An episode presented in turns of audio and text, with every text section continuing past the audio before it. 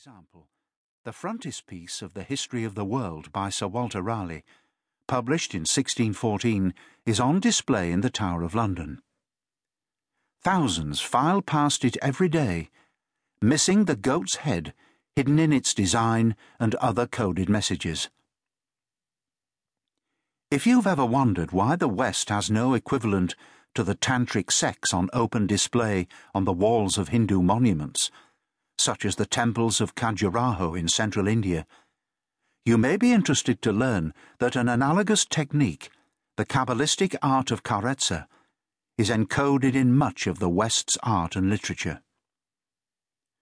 We will see, too, how secret teachings on the history of the world influence the foreign policy of the present US administration regarding Central Europe. Is the Pope Catholic? Well, not in the straightforward way you might think. One morning in 1939, a young man aged 21 was walking down the street when a truck drove into him and knocked him down. While in a coma, he had an overwhelming mystical experience.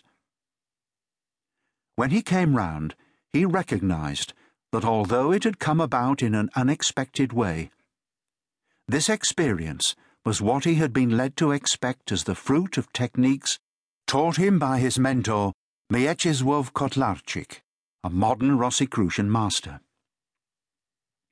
As a result of this mystical experience, the young man joined a seminary, later became Bishop of Krakow, then later still, Pope John Paul II.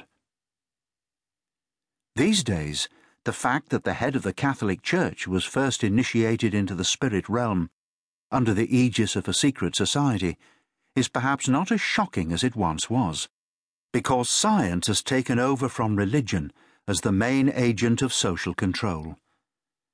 It is science that decides what is acceptable for us to believe and what is beyond the pale. In both the ancient world and the Christian era, the secret philosophy was kept secret by threatening those who trafficked in it with death. Now, in the post Christian era, the secret philosophy is still surrounded by dread, but the threat is of social death rather than execution. Belief in key tenets, such as prompting by disembodied beings, or that the course of history is materially influenced by secret cabals, has been branded as at best crackpot, at worst the very definition of what it is to be mad. In mystery schools, candidates wishing to join were made to fall down a well, undergo trial by water, squeeze through a very small door, and hold logic chopping discussions with anthropomorphic animals. Ring a bell? Lewis Carroll is one of the many children's writers. Others are the Brothers Grimm, Antoine de Saint Exupéry, C.S. Lewis, and the creators of The Wizard of Oz and Mary Poppins, who have believed in the secret history and the secret philosophy. With a mixture of the topsy turvy and childlike literalness, these writers have sought to undermine the common sense, materialistic view of life. They want to teach children to think backwards, look at everything upside down and the other way round, and break free of established, fixed ways of thinking. Other kindred spirits include Rabelais and Jonathan Swift. Their work has a disconcerting quality in which the supernatural is not made a big issue of. It is simply a given. Imaginary objects are seen as at least as real as the mundane objects of the physical world.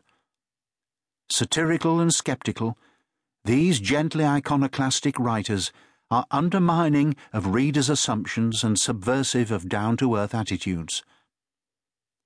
Esoteric philosophy is nowhere explicitly stated in Gargantua and Pantagruel or Gulliver's Travels, but a small amount of digging brings it into the light of day.